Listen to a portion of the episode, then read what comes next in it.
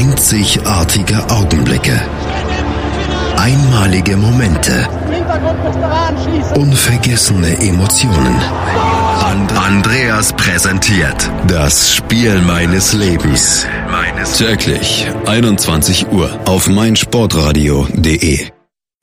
Herzlich willkommen zu einer neuen Ausgabe von Das Spiel meines Lebens hier auf meinsportradio.de. In der Sendung Das Spiel meines Lebens geht es eigentlich immer darum, dass Menschen darüber erzählen, was sie denn für ein beeindruckendes Erlebnis mit Sport gehabt haben. Sei es Fußball, sei es Tennis. Sie waren im Stadion, sie haben es vom Fernseher gesehen. Ähm, und wir haben jetzt im Olympiajahr uns mal überlegt, wir machen mal ein Special dazu. Und ähm, mein erster oder mein, mein Gast heute der mag zu Olympia 88 in Seoul beitragen und darüber mit mir so ein bisschen philosophieren, vielleicht auch ein bisschen in der Erinnerungskiste kramen. Und da begrüße ich jetzt meinen Gast Thomas. Hallo Thomas. Hallo Andreas, grüß dich. Thomas, wir haben hier bei das Spiel meines Lebens jetzt die Specials, ähm, wo wir über Olympia dann auch sprechen. Was war denn deine erste Olympia-Erfahrung überhaupt? Also ich, meine allererste war glaube ich 84, hm? so ganz dünn. Ähm, ich meine, als Jahrgang 76, da war ich acht, äh, da ähm, war noch nicht so viel äh, mit Erfahrung, aber ähm, an was ich mich erinnere, ist, dass ich damals immer den Medaillenspiegel 84 äh, jeden Morgen in der Tageszeitung geguckt habe, wie es da steht. Ähm, das fand ich immer ganz wichtig, diesen Medaillenspiegel. Und äh, ich erinnere mich an meine Mutter, die immer sagte, ja, wenn die Russen dabei wären, da sähe das ganz anders aus. Das ist die erste Olympia-Erfahrung. Aber über das, was du mit Manuel gesprochen hast, hier ähm, die Brücke und so weiter, das kennt man, weil man mittlerweile sich ein bisschen informiert hat drüber oder einfach immer mal als sportinteressierter Mensch natürlich auch solche Sachen ähm, mal mitgenommen hat zwischendurch. Äh, aber aktiv äh, kann ich mich jetzt an 84 noch nicht erinnern. Ja. Was Thomas gerade gesagt hat, 1984, Manuel, ihr könnt sämtliche Specials zu das Spiel meines Lebens dann auch als Podcast abrufen zu 1984, zu 1992, zu 2000 und zu 2012 wird es dazu Specials geben oder gibt es dazu Specials und ähm, die könnt ihr euch dann auch runterladen und dann die Erfahrungen dann auch mitbekommen, die meine Gäste dann mit Olympia gemacht haben, beziehungsweise die ich auch mit Olympia gemacht habe. Und ähm, Thomas, als wir uns unterhalten haben darüber oder als wir uns per Mail mal unterhalten haben, was so mit 1988 so, so gegangen ist, da kam uns dann mit als erstes der quasi Olympiasong ins, ins, in den Kopf. Und das war tatsächlich damals Whitney Houston One Moment in Time, obwohl es nicht der offizielle Olympiasong war. Äh, ja, ganz großartiger Song. Also äh, noch heute Gänsehaut, wenn das irgendwo auf Hochzeiten oder sonst wo gespielt wird. Ähm, ja, zuck ich, also nicht zuck ich zusammen, aber dann, doch kriege ich Gänsehaut und bin immer wieder begeistert. Und den anderen hast du, glaube ich, auch äh, irgendwann mal in die Timeline gelegt, ne, vor kurzem. Ja, also es gibt, es gibt drei äh, Olympiasongs, die 1988 in den Charts waren. Das war einmal, ähm, ähm, natürlich ähm, Whitney Houston One Moment in Time, dann noch The Winners mit Go for Gold. Da Go for Gold, ja, ja, scheiße. und äh, der war damals dann auch in den Charts und der war dann auch mit in der Hitparade von Victor Worms ähm, an, äh, anmoderiert und dann gab es noch Hand in Hand. Das waren, das waren tatsächlich drei Olympiasongs, die damals 1988 ähm, in den Charts waren und die, ja, es waren halt Pop-Songs. Also es ist heute nicht ganz mein Musikgeschmack, gebe ich ganz offen zu. Aber ähm, damals hat man das natürlich dann komplett mit äh, mit verbunden mit mit diesem Olympia. Und ich glaube, One Moment in Time war entweder von ARD und ZDF oder von den Amerikanern von NBC der Olympiasong. Auf jeden Fall hat man den damals auch komplett alle 15, 16 Tage dann gehört also ich meine mich zu erinnern an einen ähm, an einen Abspann oder so, so nach dem Motto Tschüss ja. aus äh, Seoul oder irgend sowas äh, von ARD oder ZDF irgendwie und ähm, da lief das dann auch so mit den ergreifendsten Momenten und sowas. Ja. Also, ja. One Moment in Time damals von Whitney Houston, die dann ja auch viel zu früh leider verstorben ist. Aber ähm, du hast eben schon gesagt, hier mit 84 morgens in Olympia oder in Medaillenspiel geschaut. Ähm, 88 war dann ja auch schon ein ganz kleines Problem mit der Zeitverschiebung, oder? Also die, ich weiß, Seoul ist glaube ich sechs Stunden weiter. Also fing irgendwann mitten in der Nacht fingen die Übertragungen an und ähm, wie hast du das damals verfolgen können? Weil ich weiß, es war damals zur Schulzeit. Es war nicht in den Sommerferien. Ähm, es wurde, es, es war in der Schulzeit, dass man, ähm, dass man die Olympischen Spiele relativ spät in den September gelegt hatte. Also ich weiß, dass ich, jetzt höre ich mich gerade irgendwie doppelt. Ja, red einfach weiter. Also ich weiß, dass mich, ähm, äh, oder andersrum, ich kann mich nicht bewusst erinnern, etwas jetzt live miterlebt zu haben. Also mit zwölf Jahren nachts aufbleiben, äh, glaube ich nicht. Also was ich weiß, ist, dass äh, ich im Vorfeld zu dem äh, 100 Meter Lauf, da kommen wir ja noch zu, denke ich mal, äh, mhm. Meinem Cousin gewettet habe abends. Äh, aber auch das habe ich nicht live nachts erlebt. Also da, äh, wenn man jetzt denkt, man wäre dabei gewesen, dann wahrscheinlich nur, weil man dann irgendwelche Nachberichterstattungen gesehen hat. Ja. Aber ich glaube nicht, dass ich live mit zwölf Jahren schon nachts Sport geguckt habe oder gucken durfte. Also es gibt tatsächlich ein paar Ereignisse, die ich live gesehen habe. Ich bin dann früher aufgestanden, wenn die Schule so um, um 8 Uhr begann, bin ich tatsächlich so um 6 Uhr aufgestanden, damit ich noch eine Stunde wenigstens dann Olympia verfolgen konnte. Und das ist eine Geschichte, die mir sehr, sehr am Herzen liegt von damals. Damals wurde im ZDF und in der ARD natürlich die ganze Nacht gesendet bis morgens. Und dann morgens gab es immer so einen ähm, so einen Rückblick auf die Nacht. Und ja. der wurde von Magdalena Müller moderiert damals. Eine, eine Journalistin im ZDF, die dann, ähm, und das weiß ich, als wenn es gestern gewesen wäre, die an so einem an seinem Frühstücks, einem gedeckten Frühstückstisch saß mit, äh, mit Blümchen, Bluse und mit Rock und dann so äh, über die Höhepunkte und die Highlights der letzten Nacht dann referiert hat. Und äh, das war für mich tatsächlich der tägliche Begleiter dann vor der Schule, dass ich da dann schon auf dem, auf dem neuesten Stand war, was in der Nacht passiert ist. Cool. Das habe ich jetzt mag's. Also ich traue mir zu, dass ich da meine Eltern auch genervt habe, um statt zu frühstücken äh, das auch gucken durfte aber ähm, könnte ich mich jetzt nicht mehr erinnern, nee. Also, aber du warst ja auch ein bisschen älter als ich, oder? Nee, ich bin genauso alt wie du. Oh, Entschuldigung. Ja, ich bin auch Jahrgang 76 ähm, ja, das ist eine, eine Geschichte, die, die tatsächlich damals sich in mein Hirn gebrannt hat. Und was ich auch bei der 84er Sendung schon gesagt habe mit dem Manuel, damals habe ich immer ähm, Wochen vorher, wenn die erste, wenn die erste Hör zu rauskam Richtung Olympia, habe ich immer angeguckt und war total fasziniert davon, was AD und ZDF alles übertragen haben. Halt von, von drei Uhr nachts bis dann nachmittags um 16, 17 Uhr, weil es dann ja bis spät am Abend dann in Seoul dann ja auch noch Entscheidungen gab. Und ähm, also immer fasziniert gewesen von, von Olympia. Bist du denn heute noch Olympia-Fan? Weniger. Also es ist wahrscheinlich, äh, ich hatte es letztens auch auf Twitter mit jemandem gehabt, auch mit Fußball. Ich glaube, die Prioritäten verschieben sich. Mhm. Ich hatte auch überlegt, äh, warum eigentlich 88 so die, die Erinnerung ist. Ähm, weil eigentlich mit zwölf, da kommt ja erst das Spannende noch, sage ich mal, vom, vom Alter her. Aber ich glaube, damals hat man noch wirklich nur Zeit und Interesse an sowas gehabt. Wenn du dann vier Jahre später bist du mitten in der Pubertät, dann sind vielleicht andere Dinge wieder wichtiger. Ähm, nee, ich glaube, das hat irgendwie abgenommen. Also muss ich sagen, auch auch äh, so WM oder sowas, das ähm, früher habe ich wirklich den Fernseher während dem Studium oder so, doch, da habe ich noch angemacht den Fernseher und dann lief der die ganze Nacht oder je nachdem Nagano oder irgend sowas, das lief dann die ganze Nacht oder den ganzen Tag lief Sport und das habe ich geguckt. Ähm, und wenn es nur nebenbei war, beim, mhm irgendwas anderes machen. Aber äh, heute, äh, ich glaube jetzt nicht, dass ich hier den Fernseher anmache in Rio und, äh, und dann den ganzen Tag Sport gucke. Also irgendwie, ich weiß nicht, woran das liegt. Vielleicht wirklich, weil die Prioritäten andere sind durch Familie und Job oder so. Ja. Ähm, aber das geht mir in vielen Dingen so. Im Fußball auch. Früher wusste ich, gegen wen meine Mannschaft äh, die nächsten fünf Spiele spielt und gegen wen der Gegner die nächsten fünf Spiele spielt. Manchmal bin ich schon froh, wenn ich weiß, wer überhaupt im Team ist oder sowas. Also ja. es ist Tja, also, das Alter. Also bei mir ist tatsächlich nach wie vor eine Priorität immer noch sehr, sehr hoch mit, mit Olympia. Ich äh, freue mich immer auf Olympische Spiele. Ich bin da, bin da tatsächlich immer ein großer, großer Fan. Von 2012 zum Beispiel habe ich auch Urlaub genommen, damit ich dann auch wirklich die zwei Wochen durchschauen kann und habe hab am Ende 200 Stunden TV-Sport zusammenbekommen. Also das hatte ich in Nagano äh, notgedrungen. War das Nagano? Ich glaube schon. Nee, warte, Nagano war 98. 98 nee, 94 war äh, Lillehammer.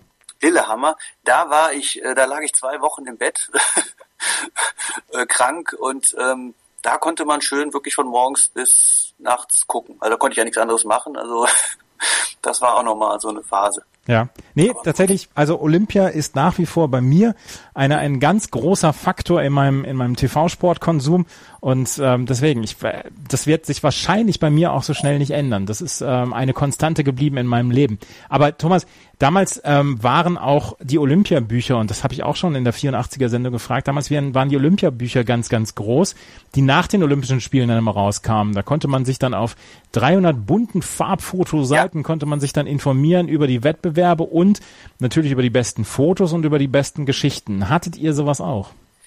Ähm, von Mon Montreal, wann war das? 76? Äh, 76, mhm. 72? 76. 76, äh, hatten wir eins äh, in der Familie, das hatte meine Großeltern aus Österreich, die hatten da immer so ein Buch rumstehen, warum auch immer ausgerechnet dieses Buch. Ähm, und jedes Mal, wenn ich da war, habe ich das äh, fast auswendig gelernt also nie was davon mitgekriegt im TV oder so, war ich viel zu jung, oder war ich noch, doch, war ich gerade auf der Welt. Aber ähm, nee, das war so das einzige Buch, was ich bewusst, äh, was Olympia betrifft. Das andere war die WM 86 von Franz Beckenbauer. Ja.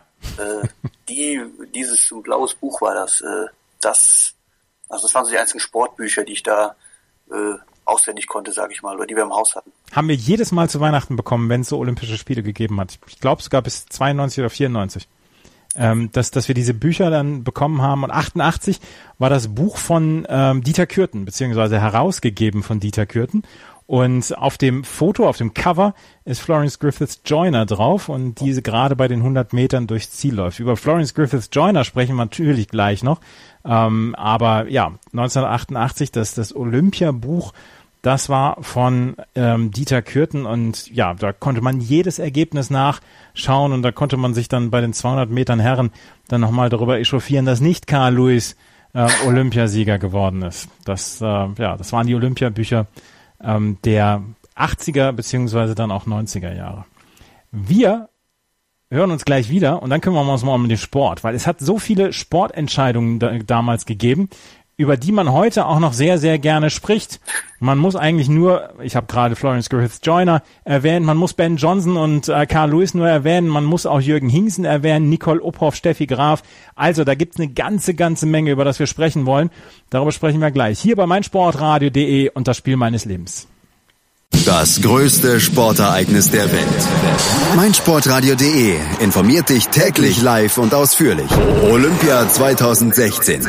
33 Sportarten, 166 Nationen und 305 Medaillenentscheidungen. Vom 5. bis 21. August informieren wir dich täglich über das aktuelle Geschehen bei den Olympischen Spielen. Gemeinsam mit Athleten, Trainern und Funktionären analysieren wir in unserer täglichen Olympiasendung von 9 bis 12 die Entscheidungen in Rio. Die Zusammenfassungen hörst du täglich auf meinsportradio.de.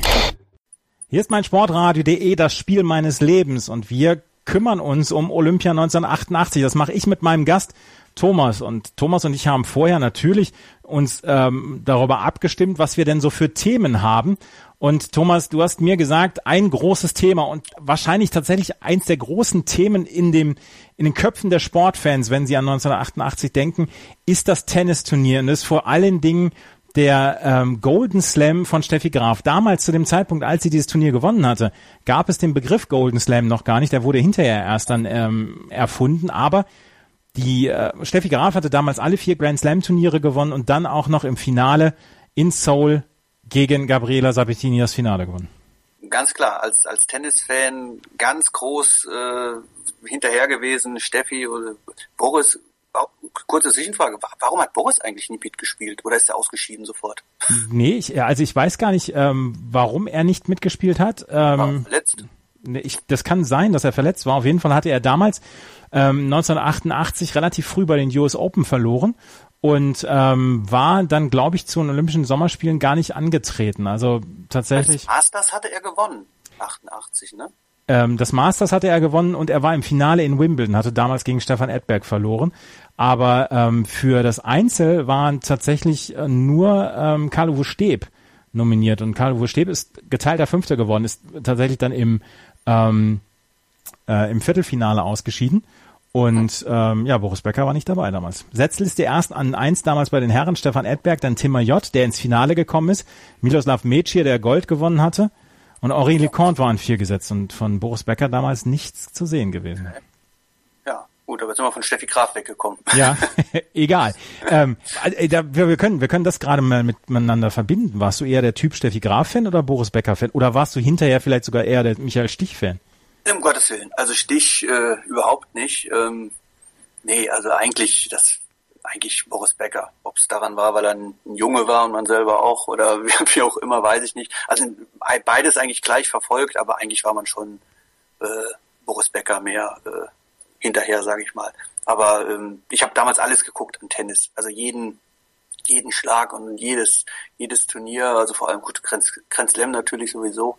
Ähm, das war eine ganz großartige Tenniszeit, muss ich sagen. Und Steffi war ja, doch. Die, die, sie war immer so kalt, sie war nicht so emotional wie Boris. Boris hat einfach mehr Spaß gemacht, ihm zuzugucken. Ne? Also äh, es hat mir Spaß gemacht, ihm zuzugucken, weil er einfach ja Nervenbündel war und du wusstest nicht, äh, geht er gleich heulen vom Platz oder fängt er sich wieder und äh, Steffi war immer so ein bisschen, ich will nicht sagen langweilig, aber ähm, halt halt nicht so nicht so emotional irgendwie wie wie Boris. Sie war halt auch sehr sehr gut damals und sie hat alles gewonnen im Jahr 1988, was das beste Jahr ihrer Karriere gewesen ist. Und ja, 6 also 6-0. Ja, gegen Natascha war bei den French Open 1988. Ähm, sie war damals einfach eine, eine Klasse für sich und war dann ja auch nach den US Open, die sie auch schon im Finale gegen Gabriela Sabatini gewonnen hatte, war sie natürlich als Favoritin hingereist und das ist einfach mal eine unfassbare Leistung, weil Grand Slam hat seit den Tagen dann ja auch niemand mehr gewonnen. Und da sieht man mal, äh, bei diesen Leuten, die es heute so gibt, mit Roger Federer und Novak Djokovic und Rafael Nadal, alle die sind am Grand Slam gescheitert. Serena Williams ist am Grand Slam gescheitert.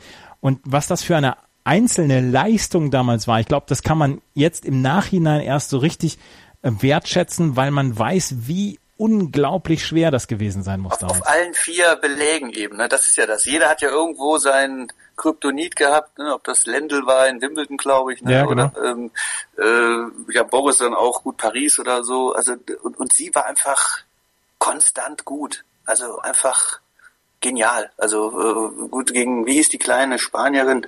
Arancha Sanchez Vicario. Genau, mit der hat sie ab und zu mal ein bisschen Probleme gehabt. Aber Monika Seles natürlich auch. Äh, ja. Also die kam dann ja auch hoch. Ähm, sie hat immer mal wieder Niederlagen gehabt, aber 1988 passte alles zusammen. Und wir, genau. wir hören mal in den Matchball rein von Steffi Graf gegen ähm, Gabriela Sabatini damals.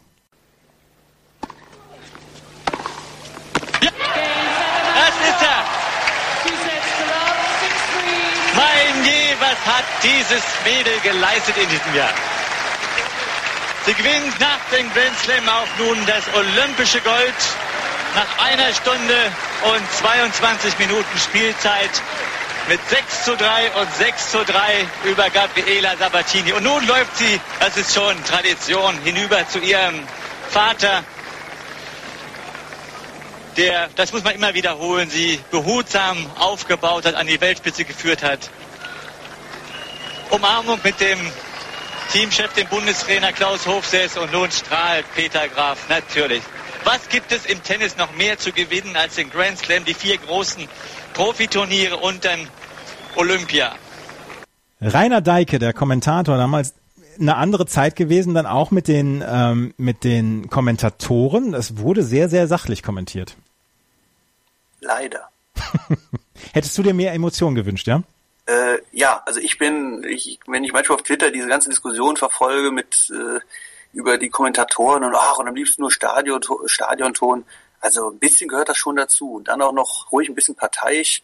Ähm, ich mag das. Also ja. muss keiner da jetzt sich die Seele aus dem Leib brüllen, aber also 1990 Gerd Rumbauer, das war ja auch schon, ja, also gut, ein schönes lautes Ja, aber äh, das war schon die obere Grenze damals, glaube ich. Ja, ich habe letztens noch mal äh, also ein, zwei Stunden vom Boris Becker Spiel gegen John McEnroe in Hartford geguckt Damals war Volker Kottkamp der Kommentator und der hat ähnlich sachlich und nüchtern kommentiert. Damals war, ich glaube auch noch das Selbstverständnis der Kommentatoren, ein Spiel zu begleiten und nicht in irgendeiner Weise, ähm, vielleicht jetzt, ich sage jetzt nicht einen Ego-Trip zu fahren, aber sich selber vielleicht ein bisschen wichtiger zu nehmen als das Spiel. Und damals wurde es wirklich noch kommentiert oder ganz früher die, die Fußballspiele von Ernst Huberti. Der, wenn, wenn drei Lattentreffer hintereinander waren, hast du es nicht gehört. Latte, Nachschuss, Latte, nochmal Nachschuss, wieder Pfosten, Tor. So hat ja Ernst Huberti früher kommentiert. Er hat ja tatsächlich nur beschrieben. ohne in irgendeiner Weise persönlichen Einfluss darauf zu nehmen auf das Spiel. Aber ja, andere Zeiten. Aber Steffi Graf gegen Gabriela Sabatini damals 6 zu 3, 6 zu 3 im Finale. Sie gewann den Golden Slam und machte sich damit so ein ganz kleines bisschen unsterblich. Jetzt wird ja im Moment dann wieder darüber diskutiert, ob Serena Williams vielleicht die beste Spielerin aller Zeiten ist oder Steffi Graf. Beide haben jetzt die gleiche Anzahl an Grand Slam Turnieren gewonnen. Steffi Graf hat halt immer noch so ein ganz kleines bisschen diesen, diesen Vorteil, dass sie damals den Golden Slam gewonnen hat. Tja, das war schon groß. Und sie hat auch seitdem, nachdem sie sich zurückgezogen hat, ja, finde ich ein bisschen schade, dass sie so gar nicht in die Öffentlichkeit tritt. Ne? Also kein, kein Interview, kein, kein irgendwann gab es, glaube ich, mal einen Bericht über, oder sollte es so einen Nachbericht geben über ihr, ich weiß nicht, was für ein Datum, Jubiläum es war, aber gar nichts. Also sie, sie gibt keine Interviews, sie macht, sie zieht sich da zurück in wo, Las Vegas, glaube ich, ne, mit Agassi. Genau. Ähm, man ist ja an sich besser als die, die dann im Nachgang in irgendwelchen Dschungelcamps landen oder sowas.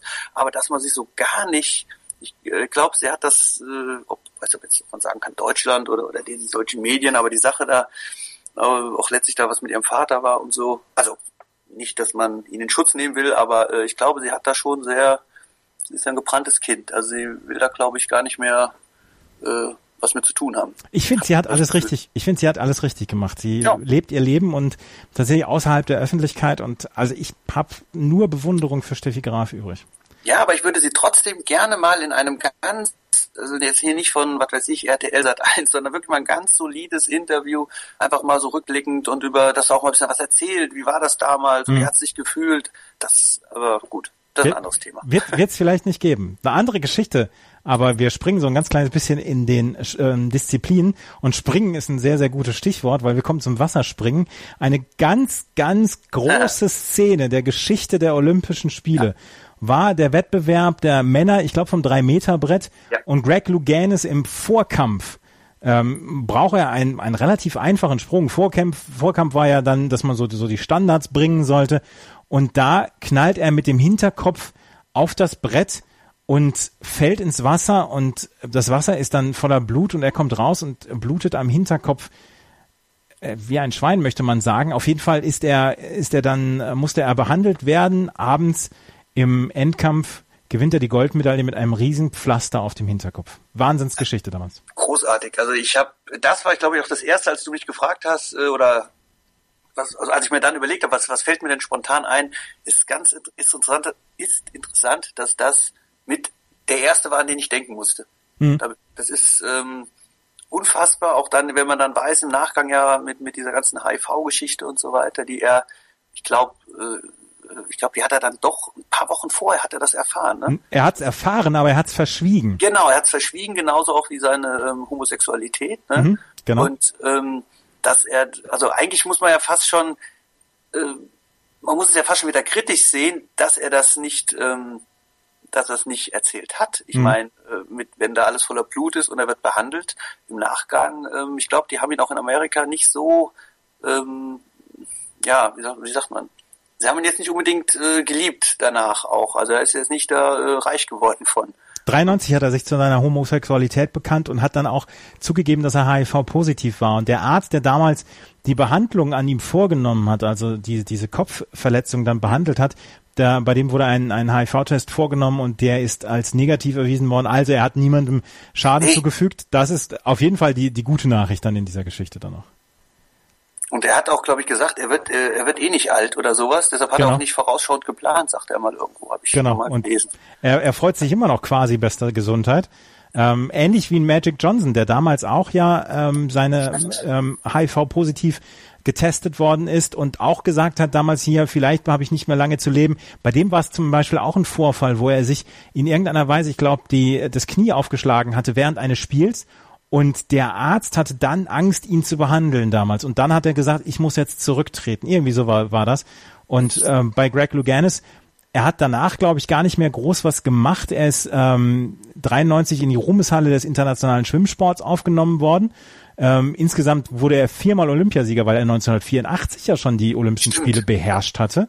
Er hatte dort auch Turm und ähm, drei Meter Brett gewonnen und dem Doofmann ist das 79 genauso passiert. Der, da ist er auch schon mal beim drei Meter Brett. Genau. habe ich, habe ich gegoogelt. Also habe ich, wusste es nicht. Ich habe es dann irgendwann mal jetzt gegoogelt und und das kann man auch äh, bei YouTube sich angucken. Ne? Und das sieht auch ziemlich übel aus. Und da war auch ohnmächtig, ne? Sogar. Ja. Also äh, ganz ehrlich, ich bin ich bin nicht so der Fan davon, mir das nochmal anzugucken. Ich habe mir den Endkampf von ihm nochmal angeguckt und der war einfach von der ersten bis zur letzten Sekunde war das Perfektion. Also die, diese Wasserspritzer gab's nicht bei Greg Louganis und er hat damals sehr, sehr überlegen diese olympische Goldmedaille gewonnen und ähm, war tatsächlich der, der, er hat die Schlagzeilen damals beherrscht und ja, war, war eine ganz, ganz, ganz, ganz große Geschichte damals 1988. Ist es bis heute noch. Und äh, was du gesagt hast, wenn man über 1988 spricht, fällt einem mit als erstes Greg Louganis ein. Tja. Ja. Er musste seine, ich habe gelesen, er musste sogar seine Medaillen verkaufen irgendwann. Ehrlich? Weil, äh, ja, er hatte keine, er war halt in den USA, die Homosexualität und, mit HIV, die waren ja da sehr, äh, ja, vorsichtig, zu, äh, sagen wir mal, zurückhaltend, um es mal vorsichtig zu formulieren. Ja. Und ähm, also er hat dann jetzt nicht den Reibach gemacht, sondern er ging es teilweise nicht gut und musste wohl Medaillen verkaufen auch. Das Mittlerweile lebt er aber wohl, ist verheiratet auch und ja. Äh, geht ihm gut, glaube ich. Laut Wikipedia mit dem Rechtsanwaltsgehilfen Johnny Chalet. Das ist doch schön. Ja. Und wie gesagt, er freut sich immer noch bester Gesundheit. Genau. Eine weitere Geschichte, wir kommen nachher nochmal zur Leichtathletik, das wollen wir wieder so ein bisschen als größeren Themenblock nehmen. Eine weitere Geschichte war das äh, Fechten der Damen. Und ähm, ich gebe ganz offen zu, mit zwölf Jahren hatte ich einen leichten Crush auf Anja Fichtel kann ich jetzt so nicht. Oh, die war toll. Ich glaube, ja, die war ich, toll, aber ich habe da jetzt bewusst noch nicht. Äh, ich glaube auch, dass die den silbernen Otto oder goldenen Otto bei bei bei der Bravo gewonnen hat. Du hast auch einen Starschnitt gehabt oder so? Starschnitt habe ich nie gehabt, weil mir das einfach zu dämlich war, jede Woche da darauf zu warten und das irgendwie auszuschneiden. Also äh, Starschnitte habe ich nie an der Wand gehabt. Aber ich, ich gebe ganz offen zu, dass ich damals leicht verknallt war in Anja Fichtel, die damals Florett der Damen gewonnen hatte in einem historischen Wettkampf vor ihrer ähm, Landsfrau Sabine Bau und dritte wurde Zita Funkenhause damals. Und die Florett-Mannschaft haben die drei dann auch noch gewonnen. Genau. Zusammen Schmiede. Ne? Das fand ich ganz lustig, als ihr vorhin, also als ich es vorhin gehört habe, über 84, da habt ihr auch schon Tauberbischofsheim ja. erwähnt. Kein Mensch kennt Tauberbischofsheim außer vom Fechten her. Ja ist so ähnlich wie Tischtennis und äh, Grenzau. Grenzau, genau. Oder die Ringer in ähm, Schifferstadt und Aalen. Genau. ja, also ähm, 1988 war das ein, ein, ein ganz, ganz großer Wettbewerb und Anja Fichtel hat ja hinterher dann nochmal versucht, ein Comeback zu starten, aber das war so ihr großer Moment und äh, sie hat damals diese, diese, diesen Florett-Wettbewerb der Damen gewonnen. Auch wenn man, glaube ich, damals noch sagen konnte, ja, Deutschland war tatsächlich bei den Olympischen Spielen und ähm, dem Fechten waren sie immer mit gut dabei. Also es gab immer wirklich ähm, gute Medaillenaussichten für die deutschen Fechter, aber so ein Wettbewerb mit den äh, mit den Florett Einzel, es war damals sogar der einzige Wettbewerb, den es gab bei den Damen. Es gab nur Florett Einzel und Florett Mannschaft. Wenn ich ganz ehrlich bin, ich weiß bis heute noch nicht den Unterschied zwischen Florett und äh, Degen und was es da alles gibt. Es, geht, es geht um, äh, ja, es geht um die Stichform und es geht um den, den, den Körperteil, der getroffen werden darf. Ich glaube, beim Florett darf nur der Oberkörper getroffen werden. Und ähm, bei irgendeinem anderen, ich glaube Degen, glaub, darf, darf, darf glaube ich, die ganze Körperfläche getroffen werden. Und auch ich, nur mit der Spitze, oder? Ja, ja, genau. Ne? ja. Genau. Aber das sind so Dinge, die man eben auch nur bei Olympia dann guckt, ne? Aber das also, ist eine fantastische Sportart ja, bei Olympia, wie ich finde. Hochspannend. Also das, äh, ähm, wo man auch eigentlich nie weiß, ja, wer ist jetzt getroffen worden? Also man selber sieht's nicht, außer die Lampe geht dann an. Ne? Ja. Aber Gott sei Dank geht die Lampe an. Ja, ja. Aber damals auch eine, auch eine schöne Frage für, für ein äh, Pubquiz oder für ein Sportquiz. Wer waren die anderen beiden äh, Fechterinnen in der Florettenmannschaft, die auch noch Gold gewonnen haben damals? Annette Klug und Christiane Weber. Tja, ja. Mann. Komm, hast du gegoogelt? Natürlich habe ich das gegoogelt. ja, also tatsächlich ähm, die Frau Weber, die hatte ich noch so im Kopf, aber ich wusste nicht, ob die 88 dabei war oder 92 oder 96, aber der Name sagt mir halt noch was. Ähm, Anja Fichtel hat damals ja dann auch ähm, die Herren total überschattet beziehungsweise überstrahlt mit mit ihrer Goldmedaille oder diesem diesem Dreifach-Triumph da. Arndt Schmidt hat ja zum Beispiel auch im ja. Degen gewonnen. Und Arndt Schmidt, glaube ich, war einer, der nicht in Tauberbischofsheim gefrochten hat. Ich meine, er kommt aus Leverkusen. Er begann seine Karriere in Zauberbischofsheim, wechselte aber früh zu Bayern 04 Leverkusen. Ja, schlägst du lang hin. Ich weiß nur, dass er jetzt Zahnarzt in Bergisch Gladbach ist. Siehst du? Ja, auch, auch äh, äh, ist nicht Allgemeinbildung. Nee, aber der ist schon 51 Jahre alt jetzt. Ja, das ist, äh, da sieht man, wie die Zeit rennt. Ne? Ja, genau. wie alt wir geworden sind. Aber Arndt Schmidt damals tatsächlich auch ähm, eine Goldmedaille gewonnen und ähm, im Florett Einzel gab, gab es einen DDR-Athleten, Udo Wagner, der eine Medaille gewonnen hat. Und in der Degenmannschaft haben dann die deutschen Herren Silber geholt. Mit Elmar Bormann damals noch und Alexander Pusch, der schon damals am Ende seiner Karriere war. Die haben dann das, ähm, das Silber geholt in der Degenmannschaft. Und insgesamt waren die Fechtwettbewerbe tatsächlich ein großer, großer Erfolg. Und dann, bevor wir... Emil Beck. Emil Beck, genau. Und dann bevor wir, bevor wir in die, in Leichtathletik und zum Schwimmen kommen, möchte ich noch über eine Geschichte reden. Ähm, das war der Deutschlandachter. Ich habe in der 1984er Sendung dann auch mit dem Manuel darüber gesprochen, ähm, dass der Deutschlandachter erst 88 tatsächlich groß aufgekommen ist damals. Und ähm, 1988 zum ersten Mal Gold des Achters geworden und quasi von klein auf sind die geschult worden, sind zusammengestellt worden, nur auf dieses Ziel hin, den, den Achter zu gewinnen. Und ich habe leider, leider keinen O-Ton von Wolfram Esser damals, der dieses Rennen kommentiert hat. Ähm, es war ein dramatisches Rennen und ich weiß noch, dass mein Vater geheult hat wie ein Schlosshund damals, als er Achter gewonnen hat. Oh. Hm. Habe ich recht wenige Erinnerungen, muss ich zugeben. Ich wusste immer, Deutschland Achter ist, ist eine Nummer. Hm äh, aber ähm, da kann ich mich jetzt gar nicht bewusst erinnern. Ich, ich habe mich erinnert an, ähm, was ihr vorhin hattet, auch von 84 Herrn Kolbe und dem Finn. Ja. Aber ansonsten sind die Ruderwettbewerbe, ähm, weiß ich nur immer, dass wir gut sind.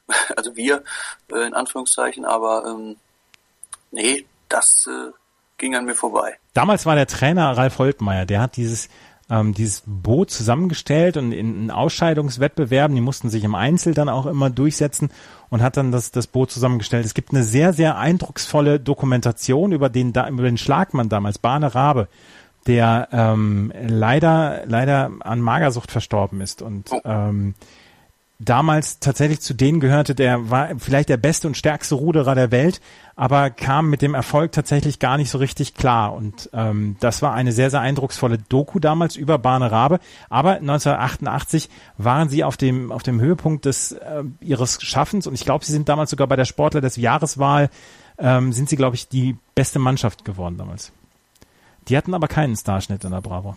Eine Geschichte haben wir noch, die, über die müssen wir tatsächlich noch sprechen, über Nicole Ophoff eine Geschichte, die in 80ern, 90ern und natürlich auch noch in den Nullerjahren immer eine Konstante war im Medaillenspiegel des deutschen ähm, des deutschen Teams waren die Medaillen bei den Reitwettbewerben, ob jetzt beim Springreiten, ob bei der Vielseitigkeit oder auch in der Dressur. 1988, nachdem 1984 ja noch Dr. Rainer Klimke äh, Gold geholt hat, 1988 war Nicole Uphoff da. Sie war die die neue Dressurreiterin und ähm, war damals ja quasi so ein bisschen everybody's darling. Hast du in irgendeiner Weise äh, also Verbindung, sage ich jetzt mal, zum Reiten bei Olympischen Spielen, weil es ist ja tatsächlich immer ein Medaillenbringer fürs deutsche Team. Äh, nur eben Olympia und äh, ja, dass man weiß, da gibt's Medaillen. Ansonsten habe ich wenig Beziehungen zu zu Pferden oder zum Pferdesport, äh, Reitsport generell. Ähm, aber das hat man damals schon geguckt. Also auch wenn es eigentlich ja, also fand ich totlangweilig war, dieses äh, Pferd, was da rumgestapft ist. Ja. ich weiß, ich bin Banause, aber ähm, äh, nee, habe ich ähm, eigentlich keinen großen Bezug zu gehabt. Ja, also Nicole Ophoff damals Goldmedaillengewinnerin und ähm, ihren Goldritt damals von Seoul 1988 hat Arnim Basche kommentiert und da hören wir jetzt auch nochmal rein. Nicole Ophoff aus Duisburg mit dem elfjährigen Westfalen Rembrandt, der ein Neffe von Ahlerich ist. Denn seine Mutter ist eine Schwester des Wallachs, mit dem Dr. Rainer Klimke drei olympische Goldmedaillen gewonnen hat. Auch in seinem Blut fließt also ein erheblicher Anteil des Wundersaftes von Angelo dem Vollblüter. Rembrandt ist ein hellwacher Bursche, der sich in diesem Jahr zu einem kraftvollen Athleten entwickelt hat. Er kann alles. Aber er ist eben so intelligent, dass ihn andere Dinge auch dann noch interessieren, wenn von ihm volle Konzentration verlangt wird. Arnim Basche, Hans-Heinrich Isenbart war eine der großen Stimmen des Reitsports. Carsten Soestmeier ist es heute. Aber man darf nicht vergessen, auch das ZDF hatte Reitexperten und das war Arnim Basche, der sich ja unsterblich gemacht hat durch seinen Versprecher Kickenbacher Offers irgendwann mal. Hat, hat, er, hat er vorhin gesagt, der Saft von nicht Aragon, aber von, von ja ja von von äh, ich weiß jetzt gar nicht mehr ähm, Angelo dem Vollblüter dem Ir also irgendwie der Vater oder der Tantonkel genau. oder irgendeiner auch, von dem er, der, der elfjährige Westfale Rembrandt ist ein Neffe von Alerich. Auch in seinem Blut fließt ein guter Teil des Wundersafts von Angelo dem Vollblüter. Darauf musste erstmal kommen. ja, ich war, als ich, als ich mir das so angeguckt habe, ich habe immer so ein bisschen auf YouTube hin und her ähm, gesäppt und dann habe ich mir das angeguckt, diese Goldkür von, von Nicole Ophoff und da war ich auch wirklich schwerst beeindruckt von dieser Einleitung von Armin Basche. Das war nämlich die Einleitung, das waren die ersten 30 Sekunden und dann hat er auch noch so ein bisschen erzählt, dass, ähm, äh, dass, dass Rembrandt so ein bisschen kuckrig ist. Er lässt sich gerne mal ablenken. Weil er so intelligent ist. Weil er so intelligent ist, genau. Und 1992, ich habe mir dann, äh, ich habe mir dann auch nochmal die, den, den Ritt von Nicole Ophoff 92 angeguckt. Da kommt auch Arnim Basche drin vor, weil er auch damals das, ähm, äh, die Dressur übertragen hat. Und da hat er genau das Gleiche erzählt. Genau das Gleiche. Er ist ein bisschen kuckrig. Ja? nie wieder gehört, diesen Begriff. Aber damals tatsächlich, äh, ja, er war ein Neffe von Ahlerich. Ahlerich ja das Wunderpferd von äh, Dr. Rainer Klimke und ja, und in seinem Blut fließt ein guter Teil des Wundersafts von Angelo dem Vollblüter. Großartig. So, so hören Bücher auf, beziehungsweise fangen ja. Bücher an, aber große Literatur fängt so an. Ähm, das war's mit dem ersten Teil, mit dem mehr Sportteil. Wenn wir uns gleich mal wieder hören, dann kümmern wir uns noch um die Leichtathletik und um das Schwimmen, weil das sind ja die beiden Hauptwettbewerbe bei Olympia und es gab so viele Geschichten um Carl Lewis, Ben Johnson, Florence Griffiths Joyner, Matt Biondi. Michael Groß hat seinen letzten vielleicht großen Auftritt gehabt. Darüber sprechen wir gleich hier bei meinsportradio.de und das Spiel meines Lebens. Olympedia, die akustische Enzyklopädie zu den Olympischen Spielen in Rio. 33 Sportarten. Die Regeln, die Stars, die Geschichte und ihre Geschichten.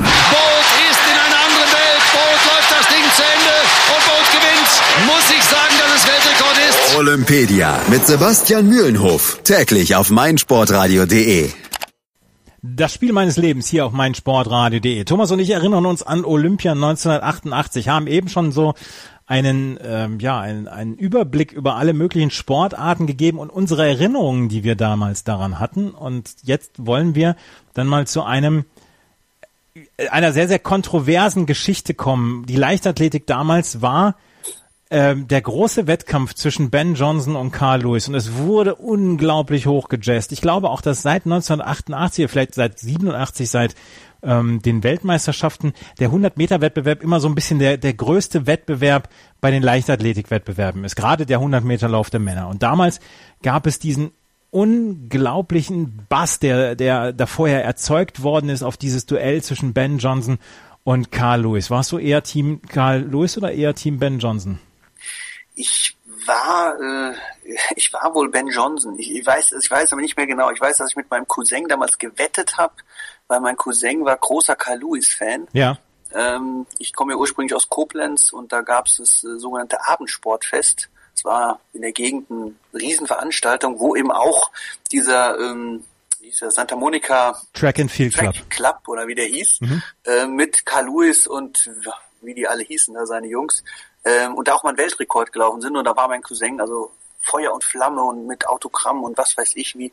Und ich glaube, ich habe dann allein aus Protest, weil Cousin ist drei Jahre älter, ähm, habe ich dann auf Ben Johnson gewettet und auf ein Eis haben wir gesetzt. Ähm, ja, und erst dachte ich auch, ich hätte gewonnen. Ne? War ich schon ganz schön froh. Äh, tja, und dann, dann doch nicht.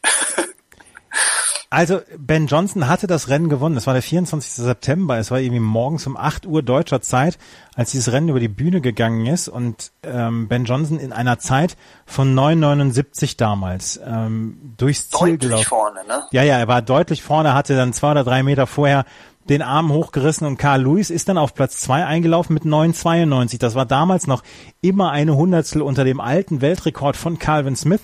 Aber ähm, er war damals deutlich abgeschlagen Zweiter und ähm, das war so eine Geschichte, es war eine, eine krachende Niederlage damals für Carl Lewis, der, ja, der eigentlich angetreten war, um auch wieder seinen, seinen Erfolg von Los Angeles zu wiederholen. Und ähm, das konnte er dann nicht. Und er ist dann im Nachhinein ist er zum Olympiasieger gekürt worden, weil dann das rauskam und das war tatsächlich eine, eine Sensationsmeldung Hammer, damals. Ja. Ben Johnson ist gedopt, stand und zu Lowell wurde ihm verabreicht, beziehungsweise da war er gedopt. Und das Lustige ist, es gibt es gab damals die Sendung den Sportspiegel. Da wurde dann, äh, wurden dann längere Reportagen gebracht und da gab es ein Karl Senne Porträt über, oder Bernd Heller Porträt über Ben Johnson. Und da hatte ein paar Monate vor diesem, vor diesem Lauf hatte Ben Johnson zugegeben, ja, ich nehme diese Pillen vom Bodybuilding. Die helfen mir, die sind super. Da hat niemand drüber nachgedacht. Da hat niemand auch nur ein, ein, ein Wort drüber verloren, weil sich gedacht hat, ach ja, ja, halt Pillen vom Bodybuilding wird schon richtig sein, was er da macht.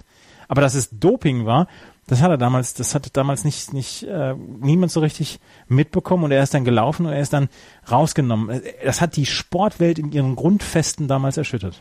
Also das war doch, so, also ich denke, das war doch mit so der erste richtige große ja. Dopingknall, oder? Mhm. Also alles, was danach kam, ob das dann hier äh, die, die Radfahrer waren oder, oder sonst wer.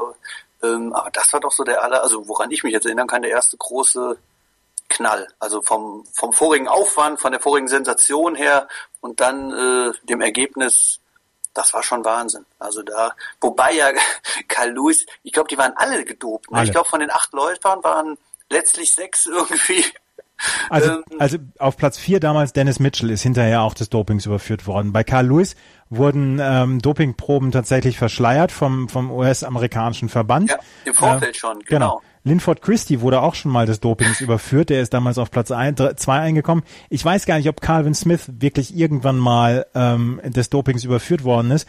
Damals auf äh, Bronze dann gekommen. Der war eigentlich nur Vierter, aber dann durch die Ben Johnson Disqualifikation dann auf Platz 3 eingekommen. Robson da Silva aus Brasilien, Desai Williams, Raymond Stewart, die sind dann hinterhergekommen, aber die haben nicht so mehr richtig jemanden interessiert. Aber die Jungs damals, die, die ersten vier, fünf, ich glaube, alle haben sie in der Doping-Vergangenheit gut, wie die Radfahrer, ne? Tja. Das ist irgendwie, ähm, ja gut. Äh, der, ich glaube, einer hat sogar behauptet, ähm, er hätte, einer hat aus Versehen angeblich was eingenommen und ein anderer hat behauptet, er hätte zu viel Sex vorher gehabt, weil seine Frau Geburtstag gehabt hätte. also die Ausreden, die Ausreden beim Doping waren ja immer sehr, sehr lustig. Ich meine, äh, Zahnpasta und und die Ja, da Johann Mühleck, ne, und so Dinger. Johann Mühleck, ich warte die B-Probe ab, auch ein, ein ganz, ganz großes Interview der Fernsehgeschichte mit Johann Mühleck und Norbert König damals. Stimmt, stimmt. Ähm, was ich gelesen hatte noch war, dass das für den für Lewis ja ziemlich dramatisch war mit der Medaille, weil er ähm, ihm er hatte 84 ja die Medaille gewonnen mhm.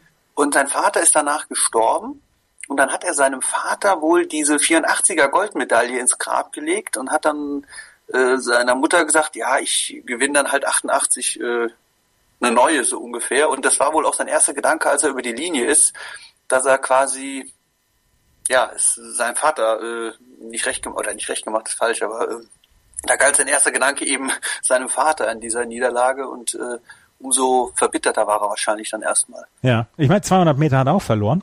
Damals gegen Jody Loach. Von dem hat man danach auch nie wieder was gehört. Nee, überhaupt nicht. Jody Loach damals mit 1975 olympischen Rekord gelaufen und Carl Lewis mit 1979 dann auf Platz zwei und dritter war Robson da Silva und Linford Christie auf Platz äh, vier. Und dann bei der 4x100 Meter Staffel, da muss ich jetzt nochmal gerade ein bisschen runterscrollen, da haben die, da hat die Sowjetunion gewonnen, weil nämlich die Amerikaner Warum? den Stab haben fallen lassen. Das wäre eine Frage gewesen, ich habe nämlich auch geguckt mal, ich, wo sind denn da die, äh, die Amerikaner? Aber ich habe schon vermutet, wenn sie nicht da unter den ersten 18 werden sie wohl den Stab irgendwann Die haben damals, die waren damals ihrer Sache. Ja, ja, die waren ihre, sich ihrer Sache damals so sicher, dass die kaum Staffelübergaben damals trainiert haben.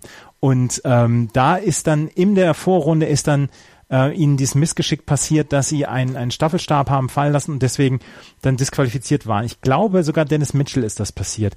Und ähm, ja, sie waren sich ihrer Sache zu sicher und haben dann ähm, die Goldmedaille da auch nicht holen können. Im Weitsprung, da hat es für Karl Lewis dann geklappt. Der hat mit 8,72 Meter dann die Weitsprung-Goldmedaille geholt, hinterher dann ja auch noch das Gold für die 100 Meter. Ähm, aber insgesamt war er damals so ein ganz kleines bisschen der Ritter von einer traurigen Gestalt, hatte ich das Gefühl. Ja, äh, generell fand ich in seiner Karriere, also er hat jetzt für mich nie so den, den, diesen Sympath oder der da jetzt groß irgendwie, ja, also war kein Showman irgendwie. Also er war ein Showman, aber also so richtig wollte man ihm das nicht so richtig abnehmen. Ja. Und ich meine, äh, ja, es gibt dieses eine lustige YouTube-Video, wo er mal ähm, eine Nationalhymne so dermaßen versaut hat, die er singen wollte, das ist auch eine der ganz großen YouTube-Knaller, die es, die es so gibt. Ansonsten äh, von ihm hört man dann heute auch nicht mehr viel. Vielleicht auch gar nicht so schlecht, dass er, dass man von ihm dann nicht mehr so richtig was hört. Das Pendant von Carl Lewis damals, das war Florence Griffiths Joyner. Sehr, sehr früh verstorben, schon Ende der 90er. Ähm, die hat damals 100 Meter und 200 Meter gewonnen in einer atemberaubenden Art und Weise.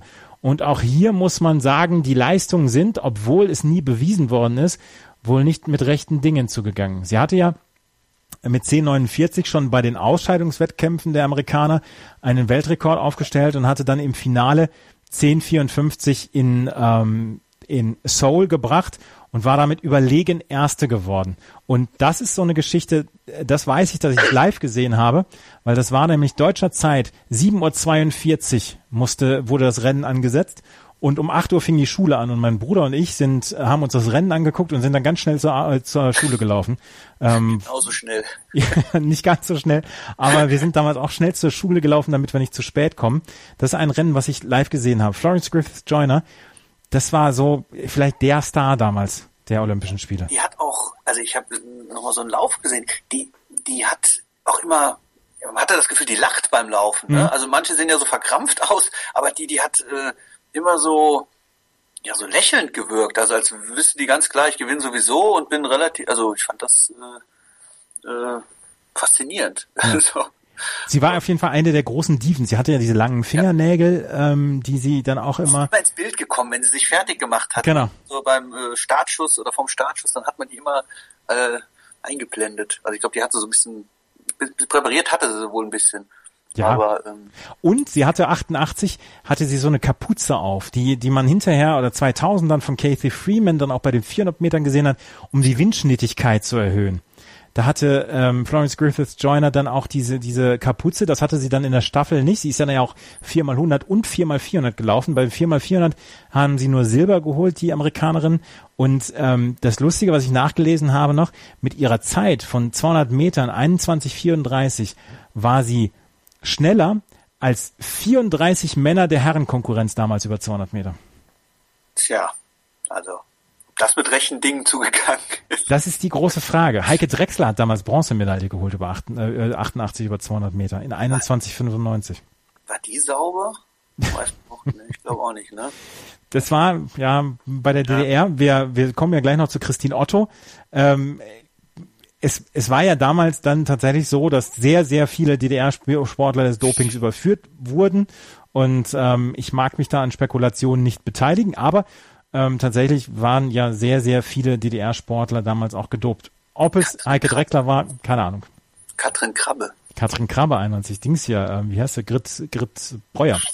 Grit Breuer, oh ja. Genau. Ne? Also ja, das waren damals die, die großen Geschichten der Sprinter und wir haben eben schon mal über den Ritter der traurigen Gestalt gesprochen.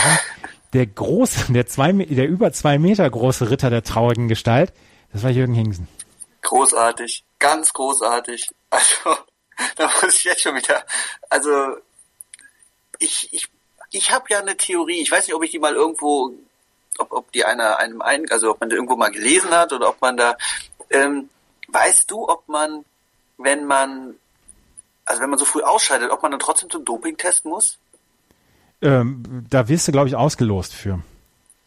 Mein ich ich habe ja die Theorie, dass er, es war ja immer knapp und eigentlich ist er immer der, der, der Zweite gewesen hinter Daley Thompson und äh, dass er irgendwie gedacht hat, ich probiere es mit Doping und dann irgendwann Muffensausen gekriegt hat und gesagt, komm, ich kill lieber jetzt raus, bevor ich da äh, ja vor, bevor das entdeckt wird oder so. Keine Ahnung. Das ja. ist eine reine Vermutung ins Blaue rein, aber ähm, würde mich nicht wundern. Er hat, kann ich mir das gar nicht erklären. Er hat mal ein Interview gegeben, dass er gesagt hat, er war damals wohl verletzt irgendwie am Arm oder so und wusste, dass er in den Wurf und, und in der Sprungdisziplin, also auch bei, äh, beim Stabhochsprung, wohl nicht 100% Leistung bringen könnte. Und deswegen war er darauf bedacht, bei den 100 Metern wirklich eine, eine großartige Leistung zu bringen.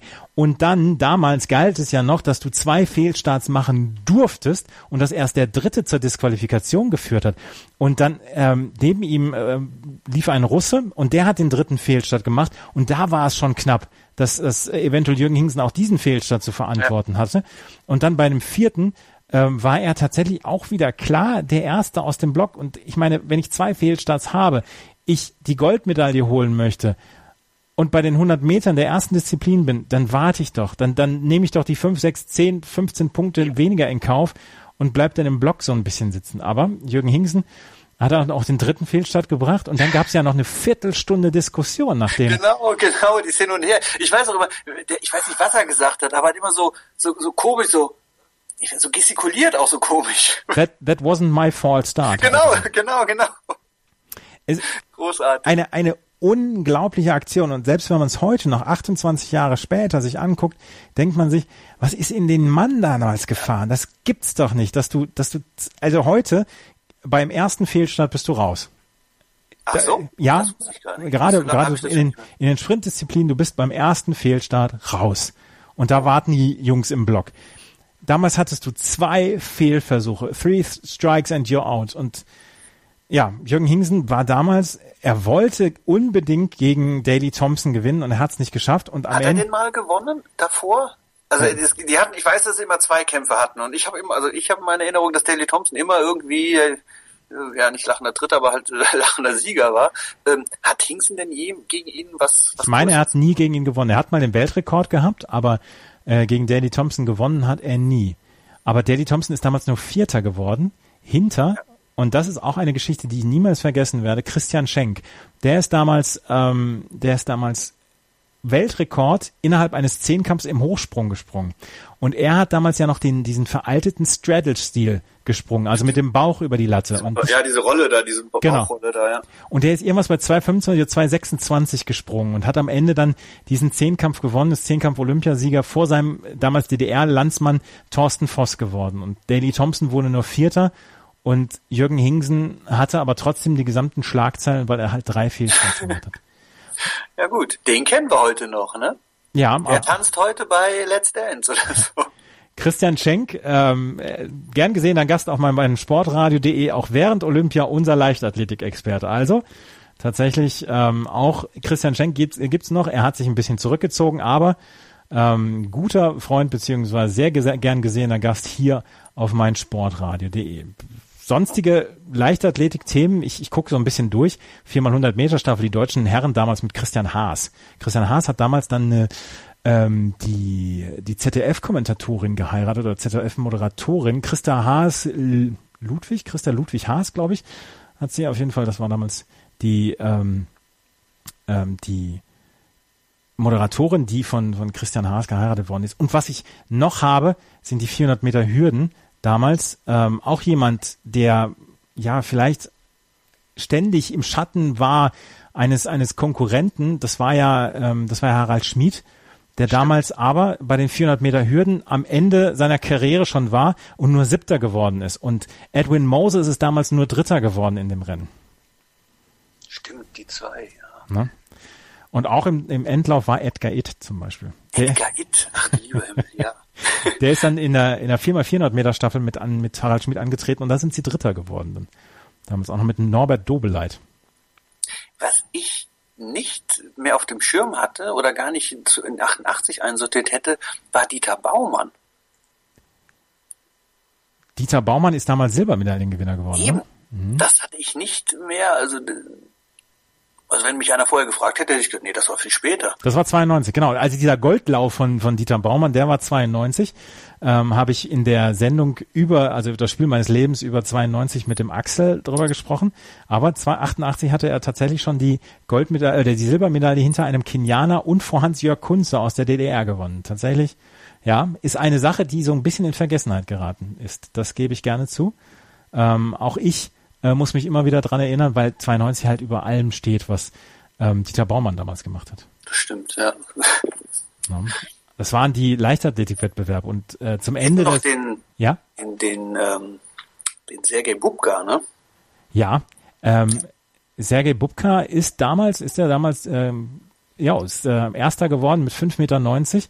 Aber Sergei Bubka war einer, der hat Weltrekorde aufgestellt und hat bei selten oder hat selten so bei Weltmeisterschaften und Olympischen Ja. Spielen glänzt. Der hat nur 88, glaube ich, Genau. äh, Gold geholt und danach, äh, glaub, also davor und danach glaube ich nicht, ne? Er hat einmal Gold geholt bei den Olympischen Spielen. Er Genau. hat sechsmal bei Weltmeisterschaften gewonnen, einmal bei ähm, Euro Europameisterschaften, einmal bei der Hallen-EM und viermal bei der Hallen-EM, äh, WM. Also er hat tatsächlich sechsmal hintereinander die Weltmeisterschaften gewonnen im äh, Stabhochsprung, also von 83 bis 97, aber nur bei Olympischen Spielen äh, in Seoul 1988. Und er hat immer scheibchenweise seinen Weltrekord Genau. äh, erhöht. Ich glaube, der hätte, der wusste genau, dass er noch 20 Zentimeter Luft hat, aber dachte sich, wenn ich auf jedem Festival und Meeting äh, für einen Weltrekord eine Million kriege oder so, dann ähm, habe ich da mehr davon. Hat er richtig gemacht. 6,14 Jo. Meter stand sein Weltrekord. Und so 20 Jahre oder so, ne, hat er gehalten. Mhm, genau. Ist der erst wieder krass. Ja, das ist ähm, 6,15 Meter hat er sogar in der Halle gesprungen.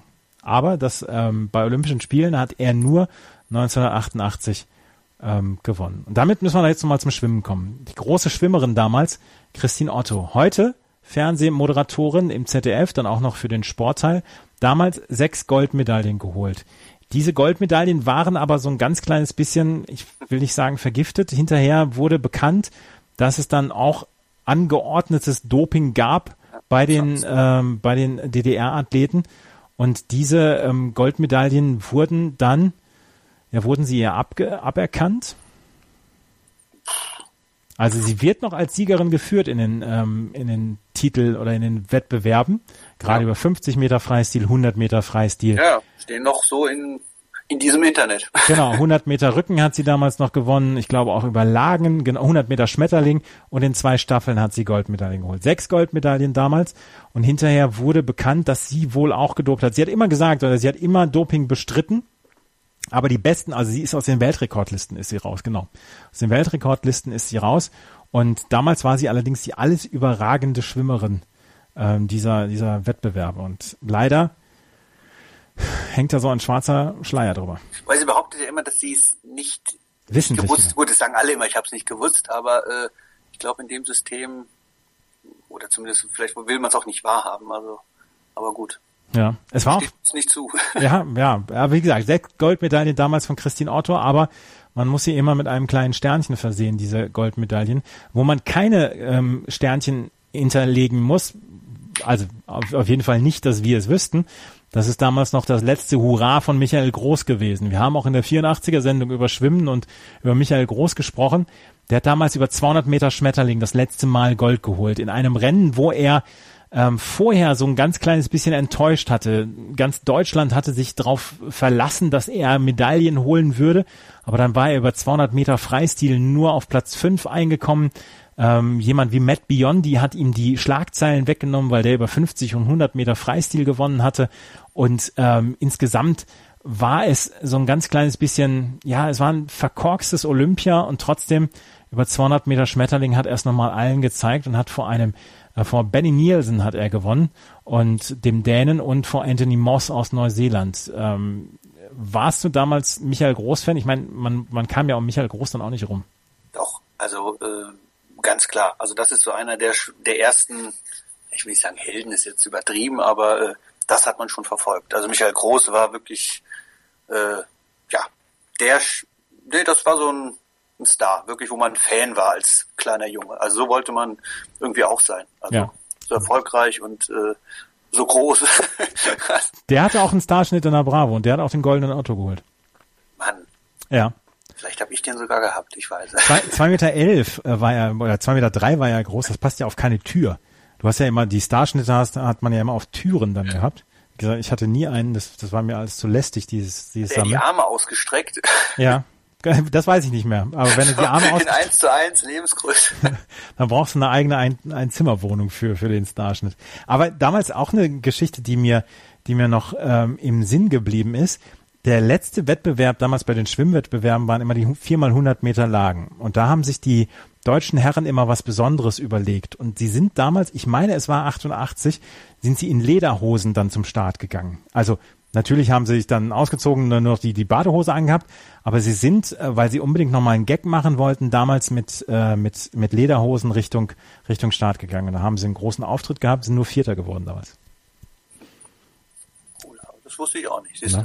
Und das haben sie, das haben sie wohl zwei, drei Olympische Spiele hintereinander gemacht und hatten immer einen, einen größeren Auftritt dann, die deutsche 4x100 Meter Lagenstaffel. Damals mit Björn Zikarski unter anderem, der mit seinem Bruder, mit seinem Zwillingsbruder Bengt Zikarski äh, lange Zeit zum deutschen Schwimmnationalteam gehörte. Na? Wieder was gelernt. Wieder was gelernt. Tom, haben wir denn noch was vergessen, Thomas? Ähm, nee, was ich noch erfahren habe, ist, dass zum letzten Mal 88 äh, die weißen Tauben da rumgeflogen sind, ne? sind sie das? Bei der Eröffnungsfeier ja, und dann sind wohl ein paar durch das Feuer. Ach ja, ach ja. Und, ähm, darf man darüber lachen? und, Daraufhin haben sie dann gesagt, äh, okay, also in Zukunft bitte ohne weiße Tauben. Ja, die, Oder die, zumindest die, weit entfernt voneinander. Die Friedenstauben. Und ähm, Soul hatte damals eins der sympathischsten Maskottchen, so ein, so ein Tiger. Ähm, den fand ich, den fand ich damals toll. Ich meine, ungeschlagen ist nach wie vor der von 84 von den Winterspielen Wutschko. Der Hund. Der Wutschko von der, der Hund oder ja, Wutschko. Der immer so Sarajevo genau, genau. gerufen genau, hat. Genau, genau, genau. Und äh, der ist, der ist, glaube ich, unvergessen, aber der äh, Tiger damals von, ähm, von Seoul war auch nicht schlecht. Es waren auf jeden Fall schöne Olympische Spiele. Es waren die letzten Olympischen Spiele vor ähm, der Wiedervereinigung und es waren die ersten Olympischen Spiele nach den Boykottspielen. Stimmt, stimmt. Damals die größten Olympischen Spiele aller Zeiten. 159 Nationen, glaube ich, sind angetreten. Es war auf jeden Fall großartig. Und Thomas, es hat mir einen großen, großen Spaß gemacht, mit dir über 1988 zu sprechen. Wir sind schon wieder am Ende dieser Sendung. Eine Stunde, eine kurzweilige Stunde ist hier schon vorbei. Thomas, ich danke dir sehr für die Erinnerung an 1988. Ich habe zu danken. Sehr gerne. Wenn euch das gefallen hat, was wir hier so verzapft haben, freuen wir uns über eine Bewertung auf iTunes. Dort könnt ihr auch den kompletten Feed bekommen, äh, das Spiel meines Lebens oder den Olympia-Feed. Olympia.meinsportradio.de ist die Seite, wo wir dann unsere kompletten Podcasts während Olympia dann auch für euch bereithalten. Das war's für heute. Viel Spaß im weiteren Programm von meinsportradio.de und viel Spaß bei den anderen Olympia-Specials hier zu 1992, 84, 2000 und 2012. Das war's. Bis zum nächsten Mal. Auf Wiederhören. Einzigartige Augenblicke. Einmalige Momente.